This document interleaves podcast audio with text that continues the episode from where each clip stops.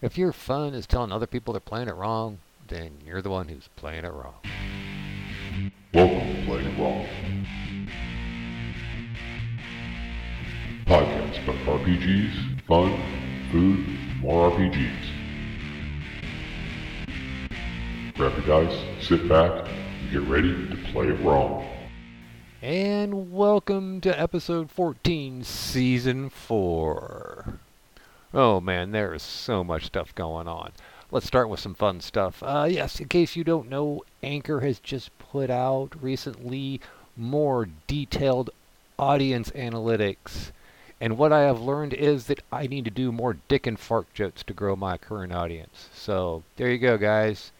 Y'all a bunch of old crusty grognards. So things have been really busy. We've got normal day job and all the other complications in life that everyone else has been having. So you know what I'm talking about. And I'm not going to dwell on that because you're not here to listen about that. You're here about to get away from that crap. So what do we got? The good news is I have been really inspired and I'm working on lots and lots of stuff. Yes, I am still trying to get Gazebo Gazette number 3 out. I'm sorry, I just farted that one up. Trying to get that one out, and I've got a good handle on Gazebo Gazette number 4. And finally, there's a game I had an idea for many years ago, and I got inspired again, and I started working on that again. I looked at the file, and it's been like 6-7 years since I opened it. So I'm taking those notes, and I'm rehashing them in case you want to know. I'm calling it Fantasy Adventures and Dungeon Encounters. What is it? It is a sort of rules light. I'm using basically mini six as my basis with lots of tweaks.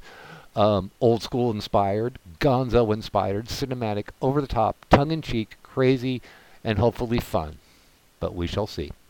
I'm still working out some mechanics, the magic I'm not happy with, and then I gotta check to see if the math matches my ideas, that they actually work, because this does like. Okay, so it should work, but doesn't mean it's going to. Also got inspired working on actually converting and using old nodes to convert my Scarens setting that I released for Sharp Swords and Sinister Spells. Well, originally it was kind of for Swords and Wizardry, so I'm rehashing all those notes and probably going to try to do a Swords and Wizardry version of it. So stay tuned for that in my copious free time. And since, because of, circumstances, I'm not getting any real gaming in, I'm spending that time just between writing stuff. I'm doing a bunch of streaming of, old stuff and some new stuff. I admit it, I like the Slayers anime. Lena Inverse, she's a chaotic, greedy D&D character. Not just look up Lena Inverse and Slayers, and, the first episode, she's haggling with a village elder to see if she'll save the village from a dragon while the dragon was attacking the village. And by the way, it was her fault that the dragon was attacking the village anyway. But not intentionally, but oh well. Also, last night I streamed Mythica, which I'd heard good things about. And hey, it's not half bad. So just look for Mythica. I watch it on the FantasyNetwork.com or FantasyNetwork.com, something like that. Got to finish up more episodes of that. But it wasn't that bad. It's a pretty good D&D type movie, show. Hour and a half, so I guess we call it a movie. What's the first one? Or hour and 20 minutes, something like that. So yes, I do have a topic for this episode, and that topic is about games. I know I said, actually it's about judging games, but anyway. I know I said it was going to be psionics for Eldritch Sorcery, but I didn't get around to reading it, so I still want to do an episode. So there's going to be no ancient forbidden lore this time. That's going to be like next time probably when I actually sit down and read the damn thing. But I want to talk about judging games, how I judge a game by its cover, and what I do first when I come across a new game. See, I missed last week, so I'm out of practice, so I'm making lots of mistakes. So, a new game comes along, how do you judge it before even laying down your hard-earned cash for that damn thing? Besides reviews, because a lot of times I think reviews are stilted, sometimes a lot more prejudice one way or the other. Either they like the person who wrote it, they like the company who wrote it, they like the genre, or they happen to dislike those things. So or they have their own, the reviewer has their own pet peeves. So sometimes it's really, really hard to tell. Now, the old school stuff is not that hard because so much of it's the frickin' same. But something beyond that.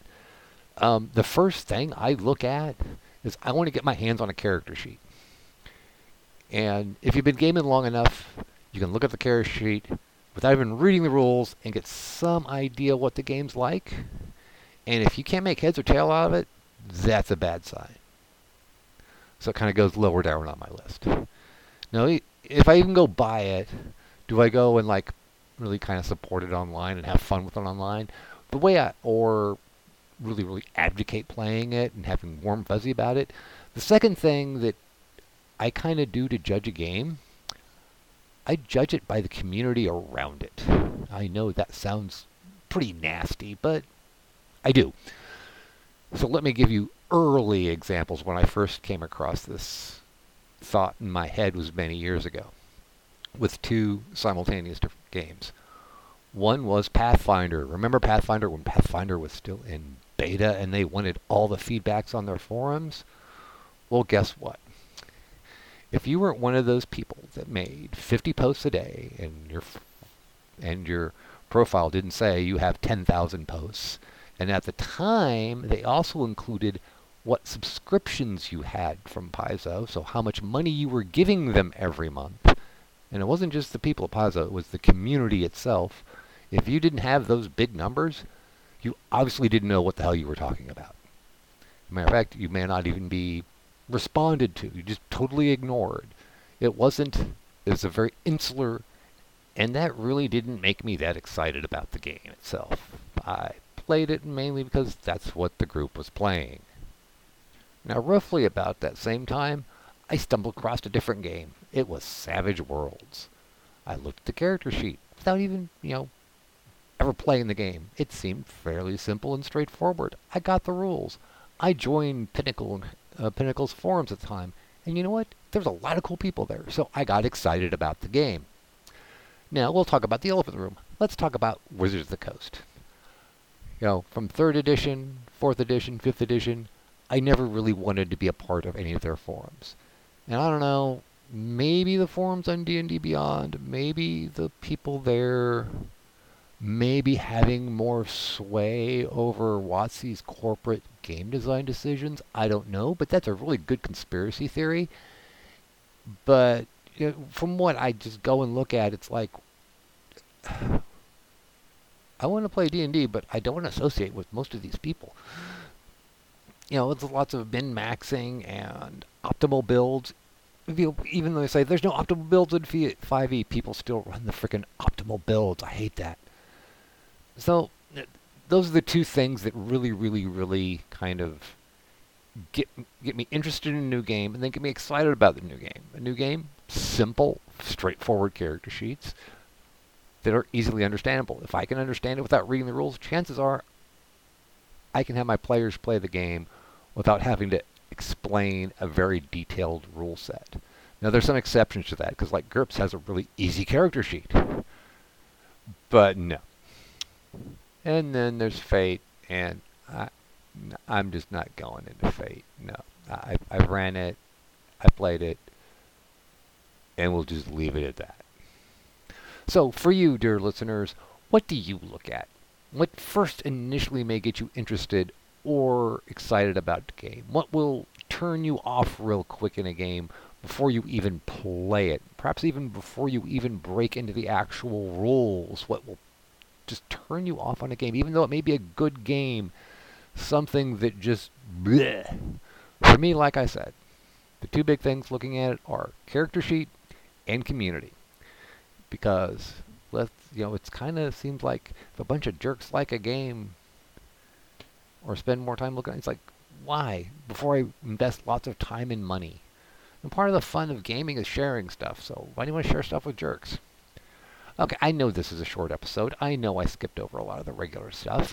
And you know what? Last week I even tried to do a bonus episode twice, and I deleted it twice because I even thought it was boring and sucked. So I didn't want to substitute. I didn't want to. I forgot that word. I didn't want you to have to suffer through that. That's the words I'm looking for. You don't have to suffer through my bad, boring bonus episode. But hey, I'm going to try to do one next week maybe. We'll see when it comes out. See what's happening in the old life. See what's happening on the gaming front. Okay, with that, I will bid you adieu.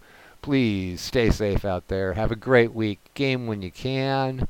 Roll those dice. Kill those monsters. Take their stuff. And have fun. Because really, folks, we really need to have a lot of fun right now. And thank you for listening.